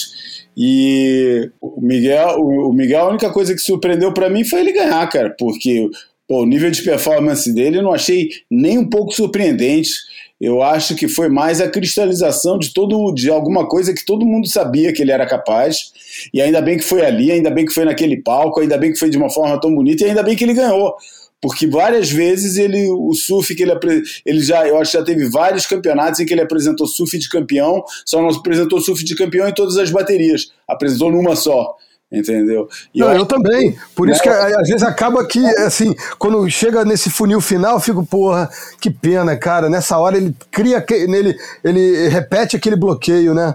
É, e aí, é. enfim, a minha surpresa foi essa, ele, ele, ele conseguir se, se livrar desse estigma, né, cara? Surf é isso, ele, é, de, de, fato ele, ele tava nessa fila, tecnicamente, se a gente olhar, tá faltando só o Iago nessa, talvez, né, a gente pudesse até fazer esse exercício aqui, de ficar imaginando quem que, que ainda se mantém nessa fila de não, de não ter vitória individual, né, de etapa. Uhum. Eu penso diretamente o Iago, mas a gente pode. O Ethan Ewing até, até Jay Bay era um cara que também estava tentando se incluir nessa fila do, do, do, da, da, do surfista que a galera enxerga potencial de ganhar um evento e, enfim, enfileirar, ou, ou passar a ser aquele cara chato, né? De topo da prateleira mesmo. Eu vou te falar outra coisa, cara, que hum. a gente nem mencionou ainda hum. e que eu acho uma tremenda sacanagem, cara porque não incluir ele no lote dos caras que por qualquer hora podem enfileirar um campeonato e não vai Caio. ser justo, e não, e não vai ser justo a gente falar que foi surpresa, cara. Que é o Caio, Caio. cara. É, exatamente, é. Porra, cara. O Caio tá pegando muito, cara. É um surfista que hoje em dia, cara, você não sabe o que esperar é. dele. É, a qualquer momento, eu acho que esse ano o Caio vem com uma faixa de eu posso ganhar em qualquer lugar, cara. É, é, muito. Ele, o, o, ele teve performances altíssimas em todos os tipos de onda do Tour, cara. Todos, é. cara. Em todos os campeonatos ele teve um momento de puro brilhantismo. Se ele começa a conectar um monte de bateria assim, porra, esse é. foi o melhor ano da carreira dele. Não era nem para ele estar tá ali, cara. É, é. Ali de, de. Pô, né? Entrou ali no. Top 8 no final, né? E, e assim, não, não era pra. Ele, ele, ele botou ontem no Instagram uma foto dele chorando no final de do, 2021, falando, cara, não sei o que vai ser do meu futuro. De fato, ele falou, chegou a pensar em desistir de competição. Ele, é. entrevistei o Caio com o Marcão na é. transmissão de Iriceira 2021. É chamamos ele lá na, na, pô, sempre uma simpatia, sempre. E eu tava, quando, quando o Marcão falou para mim que tinha chamado é. o Caio, eu até tava meio grilado, porque eu sabia que ele, tinha, ele tava botando posts assim, ele tava fazendo comentários assim, eu já não uhum. lembro o contexto, só sei que me deu assim uma sensação, falei, porra, cara, vamos Puta, pegar o tá. Deprê, né? Será que ele tá legal pra. pra, é. pra não que ele for, pô, cara super profissional, super gente boa, claro. Nunca ia dar vexame, né? Eu só uhum. fiquei meio relutante falei, porra, cara, será que não vai ser meio constrangedor? Porque ele, porra, tá tendo um ano ruimzão, tá vendo a carreira dele pelo funil, cara. Será que tá num bom momento pra, pra gente chamar ele e tentar botar a bola pra cima e tal? Pô, nem foi necessário, cara. Pô, super é, né? sóbrio, né? pô, tranquilíssimo falando. E, porra, cara, foi uma alegria ver ele esse ano, porque Muito. entrou de gaiato no. De gaiato não é. foi, né? O cara entrou primeiro alternate. Claro, primeiro claro. alternate nunca é gaiato. É. é mas, mas totalmente merecido. Porra, e segurou a vaga. E, cara, e parece que o que tem, tem um surfista, eu tava vendo outro dia o perfil de uma snowboarder, que hum. ela, e ela tava falando que, pô, teve um sofreu depois de ser celebrada como a melhor snowboarder da geração dela, chegou nas Olimpíadas amarradona para arrebentar e teve a pior derrota da vida dela. É. Pô, e se reinventou, cara, e, e foi fazer, é, foi virar uma das mais brilhantes snowboarders de outback, né, lá de, de ir lá para fora nas montanhas e tal, explorar uhum. e tal. E o cara nem precisa, cara, o cara, o cara se reinventou é, dentro do próprio circo. Como um eu acho que ele se reinventou como um surfista de WCT. Ele Exatamente. Não, ele não era ele daquele, cara de Big League. É, é. Ele não era daqueles caras, ele não era daqueles surfistas que você vê claramente, esse é um cara de WQS, Jake é, Mark. Que, Jake é, Mark, que vai enfileirar, enfileirar evento de beat break, marola, dando Isso, pulinho para todo lado. É. é. exatamente, bateria de quatro, e, e enfim. É. assim, essa é a praia do cara. o Caio não, o Caio não era desses. Mas é, um cara que parecia fadado a não passar de um, de um daqueles journeyman de meio de tabela, e de repente, porra, eu acho que ele botou o pé e quer falar, eu sou top 10 e vou disputar top 5 uma hora. Porra, não dá bola pra mim, não, que eu. Que eu porra, que, que sabe que eu vou que eu vou para cima, cara. E... Não, ele, ele gosta de adversário grande e gosta de onda desafiadora, né? Então é tem verdade, isso. Pra, pra, é um cara de elite mesmo, impressionante. Pô, e é muito sóbrio em tudo, sabe? A sobriedade que ele mostrou porra, no, nos episódios. Né? Não. Porra, atacado por todo mundo, totalmente injusto, é. injustamente. Pô, a mesma sobriedade que ele mostrou ali, ele mostra em todas as competições. Eu acho que o Caio é um cara pô, que, que vale a pena ficar de olho nele e dar o crédito para ele para não ser pego de calça na mão a hora que ele ganhar um campeonato e falar, pô, do onde é que veio isso? Não, tá sendo é, é. já há um tempão, cara. Não, e ele tem essa, esse appreciation, né, que, que o Jadson empresta pro Tour também, mas com o jeito dele, né, com, com, com, um pouco mais elegante, até às vezes é menos humilde, mas, porra, é muito articulado, né, as entrevistas é. dele são sempre muito boas, né, tem plena consciência de, de tudo que o cerca, né, to, to, o ambiente, os personagens, o valor, né, das coisas, realmente é um cara que, que merece esse, esse esse capítulozinho nosso aqui, né? Porque é, tudo, tudo, que a gente está falando dele, quase, de uma, de uma, outra forma, poderia estar tá falando do Iago, se a gente já não tivesse falado sobre isso várias vezes, né? É, exatamente. O Iago é. O, o Iago já não vale a pena a gente falar nisso. É, o Iago já. Eu acho que o Iago já está no, no time, está naquele time lá de, de Felipe, Ítalo e, e é, Gabriel. É. É, só está faltando começar a ganhar campeonato, que é uma Exatamente. É, e eu acho que quando ele começar a ganhar, vai deslanchar, cara. Vai deslanchar. É. Porque a maturidade dele é gigântica. É, o amadurecimento dele em, em público, né? Foi uhum. gigante. Em público, como competidor, como competidor e amadurecimento não só como competidor, mas como surfista também, né? É, é. É, foi um cara que eu acho que evoluiu muito desde que chegou no, no, no WCT. E, enfim, mas do Iaga, Iaga a gente já cansou de falar, já não é novidade é. aqui no Boia. Aqui são três fãs de carteirinha do Iago. E, enfim, não, acho que aí já não tem novidade. É, eu, eu, Agora, as notas do Slater açucaradas contra o Iago. Não sei se eu tô sendo, não sei se estou sendo parcial, mas pô, achei açucarada. Ah, ninguém já tava, pô, vamos, vamos, pô, vamos levar é. o Slater para a final desse campeonato. É, é. Se ele não desse aquela pânico com o caule baixo, não sei não, hein, cara. Tava na esquina, né? É, talvez, não sei. É, depois, destaque do campeonato, teve o. O Júlio deixa, voltou aí. Deixa eu falar, falar um pouquinho do Miguel, que eu, eu tive que descer para entregar. Não, não, pera aí, porque a gente virou o capítulo Miguel, transformou no capítulo Caio. Pô. É. Ah! Então é. eu vou começar o capítulo Miguel com. Porque você tem uma memória muito boa, Bruno, e vai me ajudar muito na, na construção do que eu vou tentar dizer agora. Uhum. Quando, quando essa geração, a alegada Brazilian Storm, começa, na gênese dela está o Miguel. O Miguel fazia parte da, da equipe que o, que o Luiz Henrique Pinga montou, equipe Oakley, com Caio Belli, Jadson, Miguel Souza, Mineiro. Né? É. É, e, e, e ele chega no circuito mundial, quando ele, quando, quando essa turma toda chega com mais Medina, Felipe, Alerro. Ele estava nesse grupo aí, cara, de Felipe. É. O Miguel então, era, era Felipe. Não, então, né? Deixa eu só terminar, é, continuar.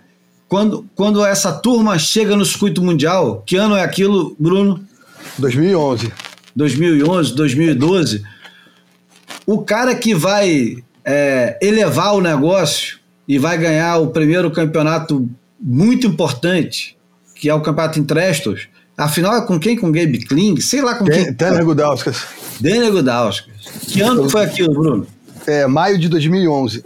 Então, o primeiro cara a fazer um estrago desse, ganhando com aéreo, com manobra nova e o cacete, antes de todo mundo. Não, porra, tudo bem. O Medina é um extraordinário e, porra, é, é o, o, negócio nível Kelly Slater, né? É, é guarda ele fora do, de, desse Isso, nível. Mas, né? mesmo, mas mesmo com Medina no jogo, o Miguel é o cara que vai ganhar é, em as coisas que o Medina não faz.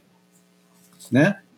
E o, o, o Miguel, quando ele aparece com essa turma toda, e depois, um pouquinho depois, o Bruno vai lembrar do ano de novo, porque eu não vou lembrar, mas um pouquinho depois, o Miguel vai pegar a onda do de sempre de pipeline no Pipe Master.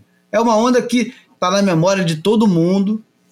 É uma onda que, quando aconteceu, todo mundo falou assim: melhor onda de todos os tempos em pipeline durante um campeonato.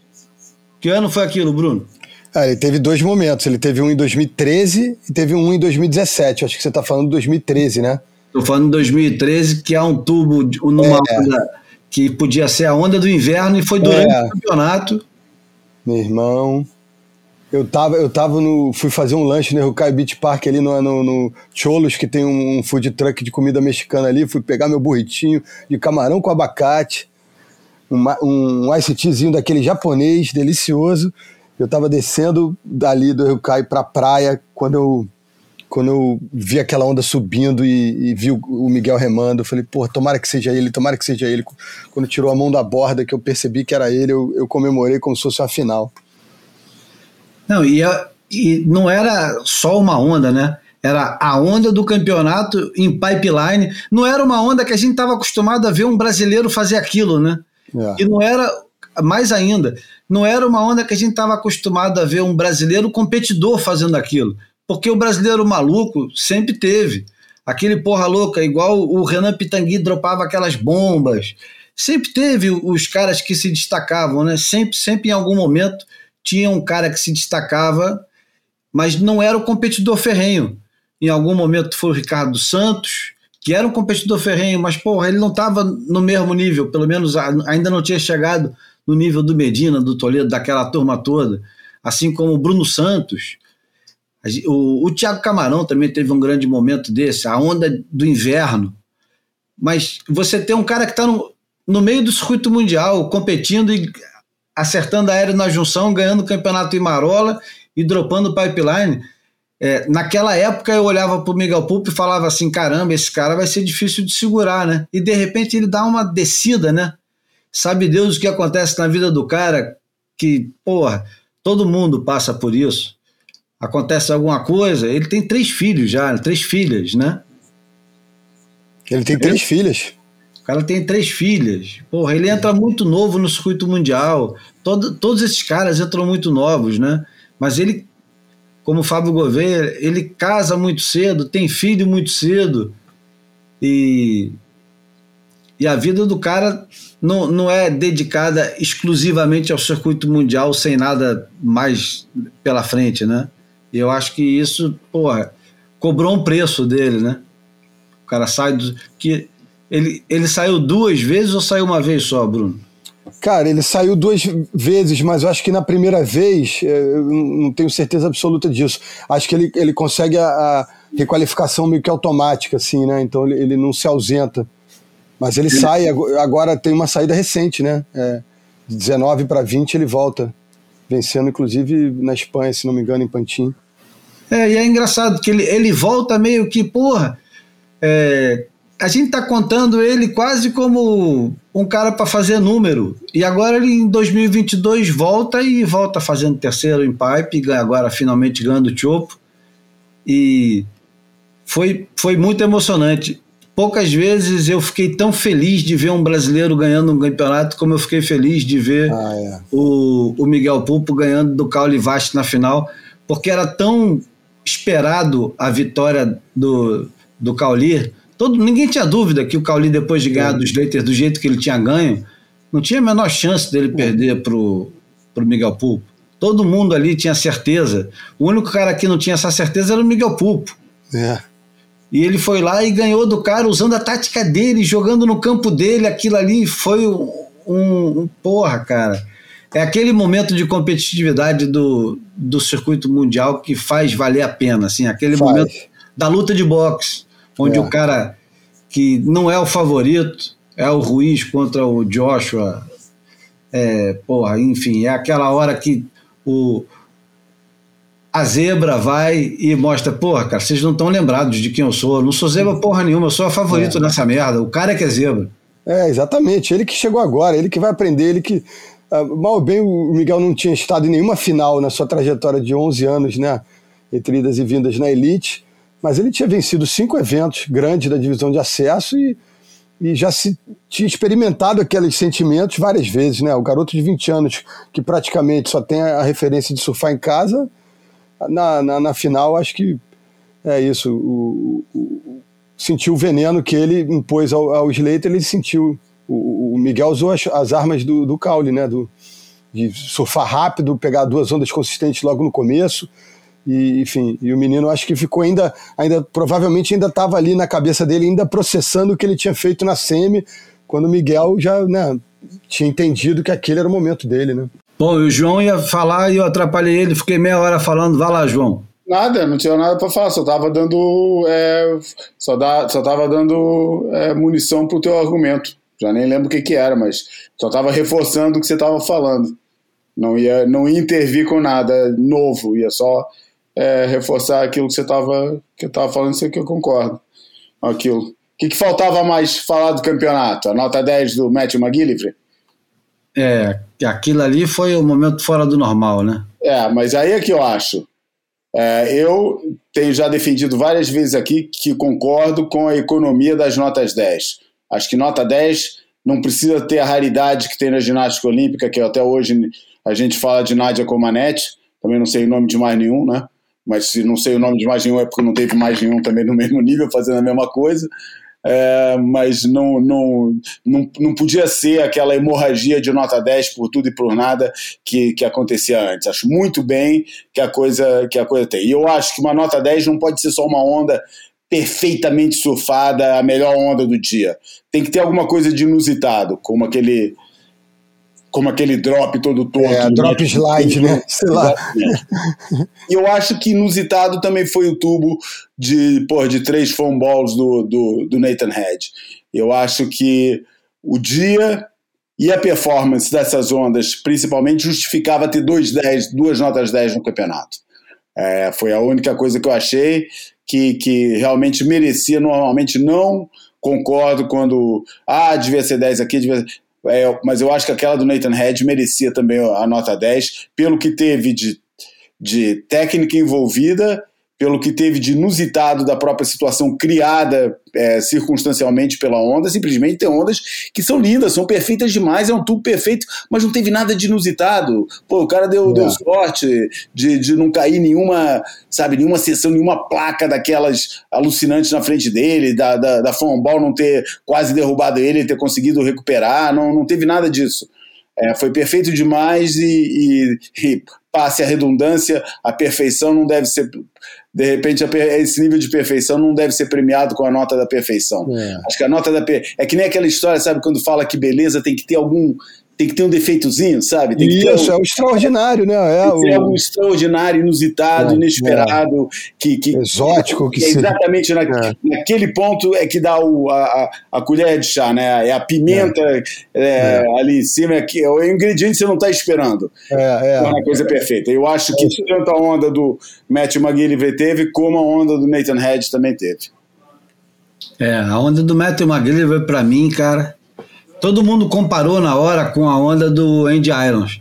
Só que. Eu acho que não teve nada Irons, Não, o Andy Irons, ele. Não, o slide, o drop slide pode ser. Né? É. cara. Ninguém também adora contar essas histórias de caô, né? Mas, enfim. Pois é, eu, eu acho que a onda do Matheus McGillivray, para ele, para um camarada que possivelmente nunca passou por aquela situação e nunca imaginou que fosse passar por aquela situação, foi mais foda do que a onda do Andy Aros. É. O Andy Aros, ele, de certa forma, aquele porra louca que ele sempre foi, cara, e corajoso pra cacete, aliando uma coragem absurda com a técnica absurda que ele tinha, ele tinha uma confiança na que, porra, era quase imbatível. E ele no mínimo deve ter passado por algumas situações parecidas com aquela ali. Exato, é isso que eu estava pensando aqui. Quantas Aquilo ele deve ter feito parecido, que ele não foi registrado, que ficou só uma foto, não tem um vídeo. Aquilo ali para o Matt McGibbon foi um momento da vida. Andy, é, e, e, completamente inusitado, completamente Exatamente. fora do que ele imaginava, né? Uhum. Porra, eu acho que ele foi naquela onda tipo, porra, foda-se.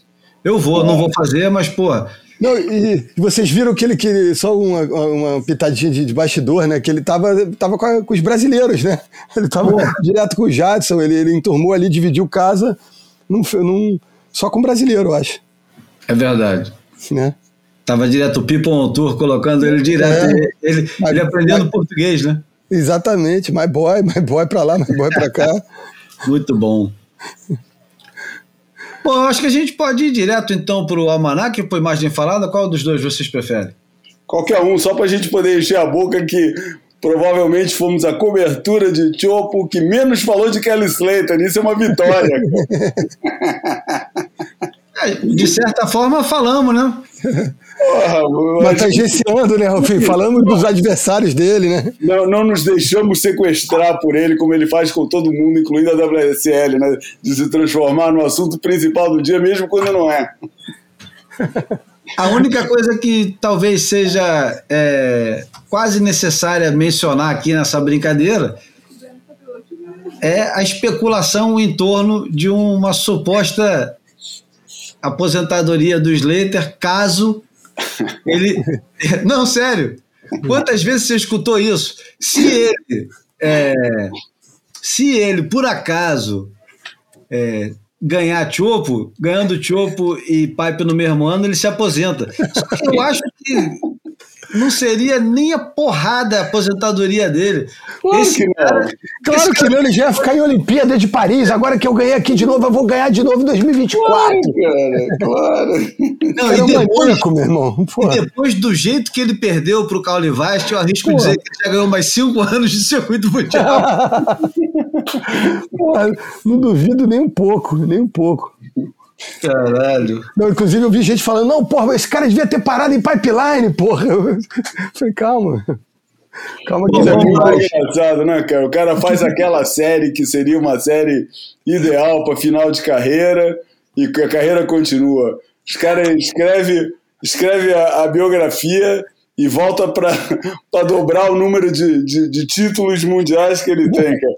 Porra, eu já fico pensando, cara. Será que tudo isso é só a sede de protagonismo do cara? Acabou, deixa eu escrever uma biografia. Pô, já ganhei seis títulos mundiais, deixa eu escrever uma biografia para ficar curado, né? para garantir cara, fiz, né? O cara já rompeu com o quê? Com três biógrafos, pelo menos. Ah, chega, meu irmão, não quero mais isso, não. Porra, tu... não larga esse osso, porra. Não, você tem o, o livro do Phil Jarrett, tem o livro do Jason Bourne, né? É, já foram dois aí. E, e a, o Lost Tapes começa com ele falando assim: se você pudesse filmar o vídeo da sua vida.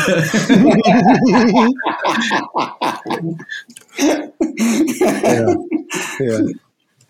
é. é, tá engraçado. É, Bom, a gente tá falando de filme, então vamos para o Almanac. Almanac flutuante. Vamos matar dois coelhos com a cajadada só. O almanac dessa semana não é por acaso, como quase tudo que acontece aqui no Boia, que é meio sem querer por acaso, só que não.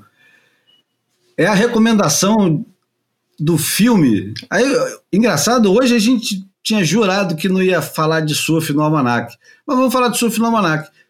O, o Thomas Campbell, o genial Thomas Campbell, diretor de filmes que são inesquecíveis, mas cada dia que passa parecem mais esquecíveis, fez um filme em 2009 chamado The Present. Era o filme que foi a sequência do Sprout, que era uma coisa linda, uma poesia, com os gráficos lindos, uma trilha sonora diferente e muito gostosa, as imagens sempre muito bem cuidadas, uma, um, uma, um apuro estético incrível, inspirado nos momentos mais é, dourados da história do surf, dos filmes de surf, eu diria do Jim Freeman e do Michael. É, agora não, calma. Greg McGillivray. McGillivray não. Greg McGillivray, é o mesmo sobrenome. É. Mas eles não são parentes. E... Pensava que eram. É, e a grafia é idêntica, né? É. Também tem mania de pensar que era assim. Que, que, que o nome tem. É, né, de não ouvir, né? Que nem quando fui entrevistar o, o Shaper de longboard, que é todo ídolo do, do, dos hipsters todos aí, faz aquelas pranchas assimétricas, single fin, que chama Ryan Lovelace.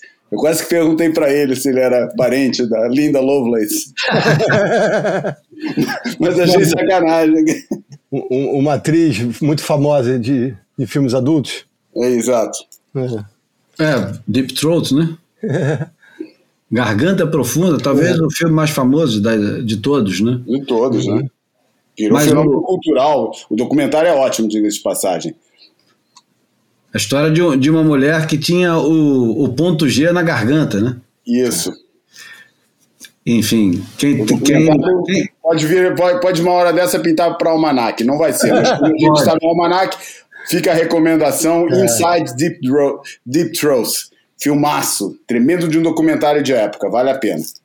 Só a gente mesmo, para no meio do, da recomendação do filme do Thomas Campbell, mandar o, o, Garganta Profunda e o documentário sobre a atriz do Garganta Profunda. Isso só no Boia mesmo. Pode procurar onde quiser, mas só no Boia. Mas olha, o, o filme do, do Thomas Campbell tem uma trilha sonora espetacular que vai de Dave Axelrod é, a Bonnie Prince Billy, Tommy Guerreiro, Cass McCombs, é, Gabor Zabo, tem de Porra. tudo.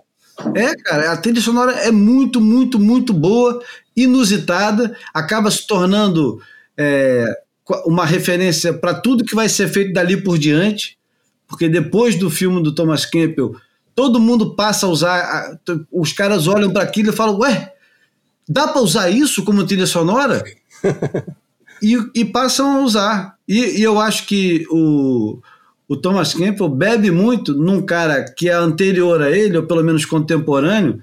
O João vai lembrar bem desse cara, por, e o Bruno também, porque eu obriguei meus amigos a assistir um filme de longboard que era feito por um cara chamado Jay Brother. O filme chamava Longer. E o filme começava com uma versão do Charlie Bird de desafinado com. Não me lembro se era o Joe Tudo ou surfando, que é um momento inesquecível. Qualquer hora aparece no Imagem Falada ou no, no Almanac.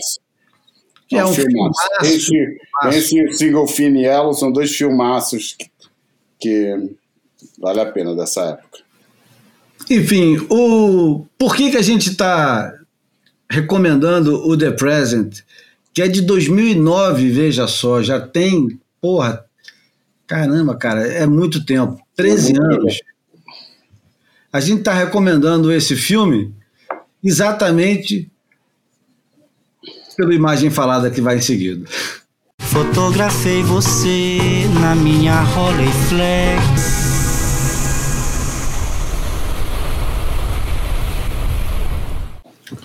O Imagem Falada de hoje é uma onda surfada e eu acho que é Green Bush, Green Bush, na Indonésia, surfada pela Chelsea Gorgeous, o que hoje atende como Chelsea Hedges, né, Bruno? Isso, né? Mas é que você bota o, o apóstrofe ali fica fica o nome duplo, né? Depois a união dela com o marido. E ela abre o filme The Present. Na verdade, ela não abre, tem uma introdução grande antes dessa onda e o, a parte dedicada à Indonésia abre com essa onda. E o The Present foi recomendado como almanac exatamente por causa disso. Essa onda é uma onda fabulosa. Fabulosa porque é uma onda de fábula.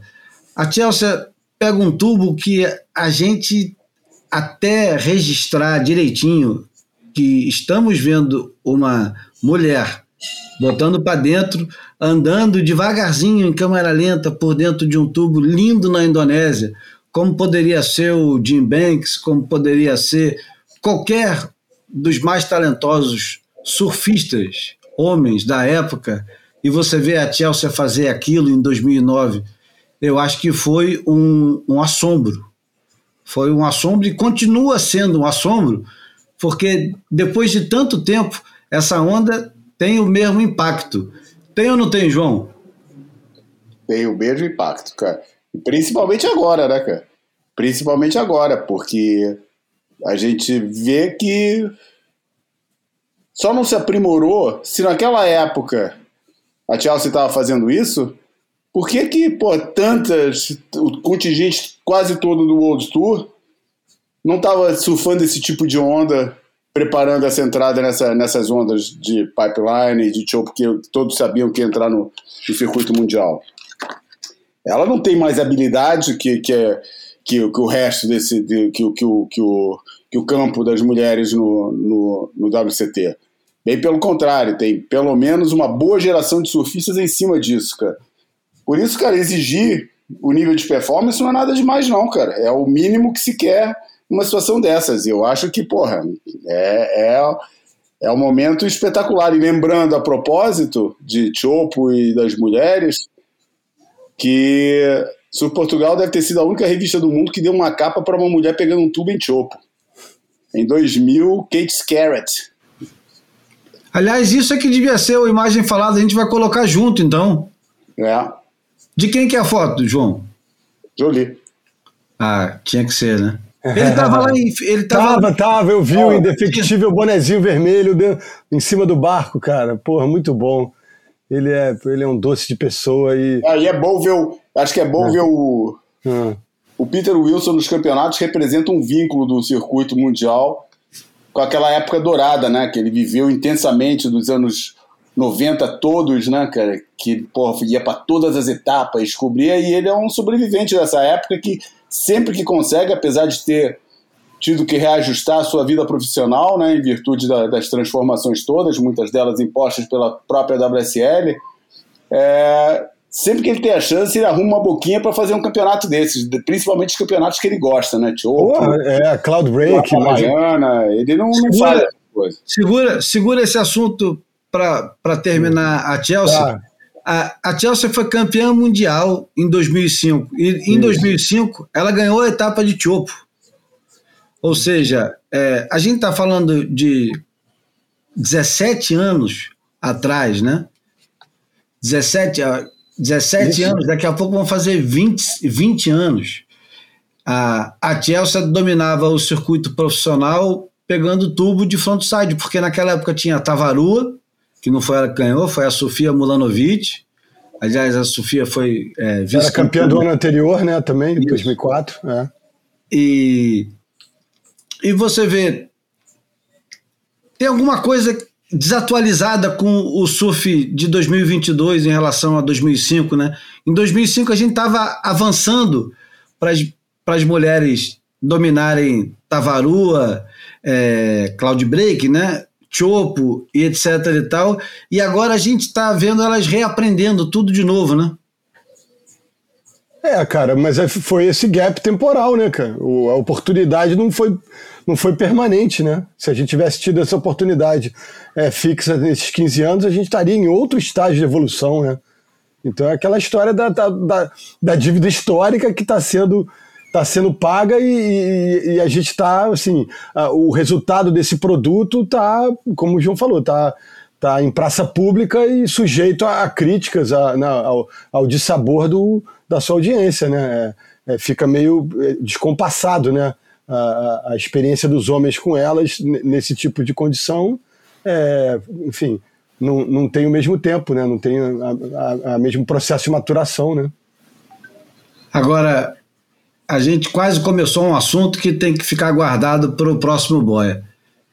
É inacreditável como atualmente você tem um cara fazendo a cobertura do circuito mundial de forma independente, não presencial, talvez a melhor de todos os tempos, mas completamente, eu digo independente, porque ele não tem apoio de ninguém, né? Exceto o Suelnet que paga por texto a ele, mas ele não vai nas etapas porque é, eu não sei se ele não é bem-vindo, porque seria leviano dizer que ele não é bem-vindo. Mas hoje em dia você tem a WSL que faz os campeonatos e as marcas que estão envolvidas com o surf que fazem o campeonato não fazem a menor questão de ter imprensa especializada. A menor questão, eu diria quase que nós somos, e aí me coloco como imprensa especializada, nós três aqui, porque de alguma forma nós fizemos parte disso em algum momento. Hoje só como o Boia, mas em outros momentos, João com a Surf Portugal, Bruno com o Ru, eu junto com a Radicó, Surf Portugal e o Ru também, enfim, viramos pessoas não gratas. Isso é um bom assunto para um próximo Boia, não é não? É, excelente. Eu, eu, costumava responder a pergunta como é que é, pô, o circuito mundial é muito legal, assim, quando a gente é bem atendido, tem duas coisas que fazem muita falta para a gente que a gente recebe da entidade é, que água e Wi-Fi. Então, assim, quando eu tinha água e Wi-Fi, eu estava num padrão bem, bem atendido. Os elementos essenciais para a sobrevivência do homem é. moderno. É. Bom, em fatos completamente aleatórios e que não dizem respeito a nada nem a ninguém, esse final de semana aconteceu uma luta de boxe entre o britânico Anthony Joshua e o ucraniano Oleksandr Uzic.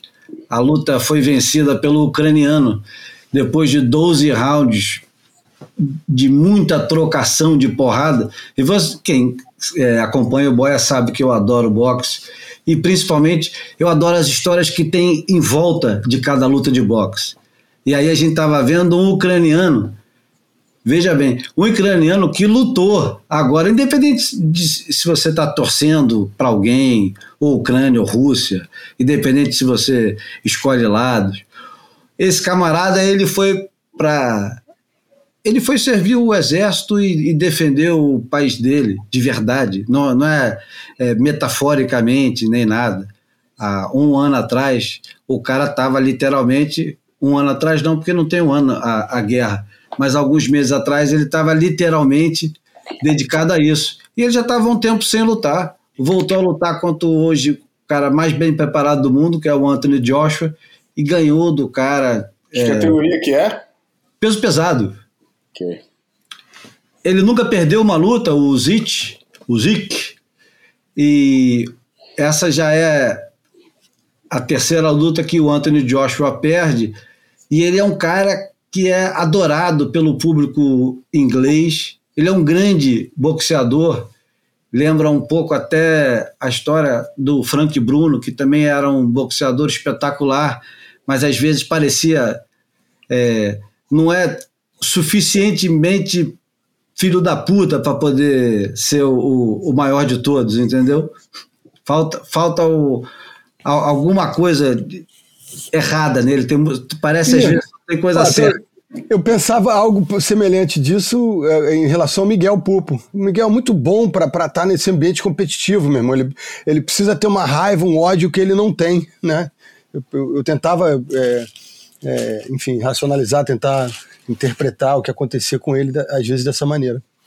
A luta foi espetacular, vale a pena procurar a luta no, no YouTube e, e principalmente a, a reação do Anthony Joshua no final eu estava escutando hoje o, o, podcast que só cuida desse negócio que é o Five Live Boxing da BBC, que é espetacular. O jeito que os caras.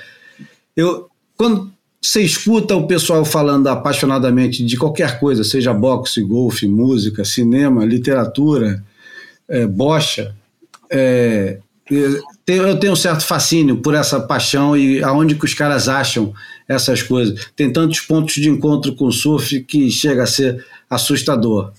Mas também não é, porque o surf serve como metáfora para tanta coisa, né? É, para a vida como um todo, né? Isso. Então a gente pode já ir para a porta, não é isso? Bora, partiu. O João Valente, que escolheu a música de encerramento, eu quero ver ele falar dessa banda aí que ele escolheu, porque eu não sei nada de porra nenhuma sobre o Rogue Element. O que acha que eu sei, cara? Sei de Ué. nada também, cara. A única Mas coisa onde é que, que você sei, foi buscar? Coisa, ah, eu, pô, fica, fico procurando as coisas, né? Daí. Não, uma coisa eu sei que o João sabe, que essa música ele sabe bem, entendeu? Isso ele hum. sabe. Sabe de sabor. Entendi. lembro, me lembro que tinha um comercial em Portugal que eu ficava pirava que era isso sabe muito bem. Era o, sab... é, é, o sabor, né? é, eu tropecei nesse, nesse disco na, naquela lista que, a, que o All Music Guide manda toda semana de novidades.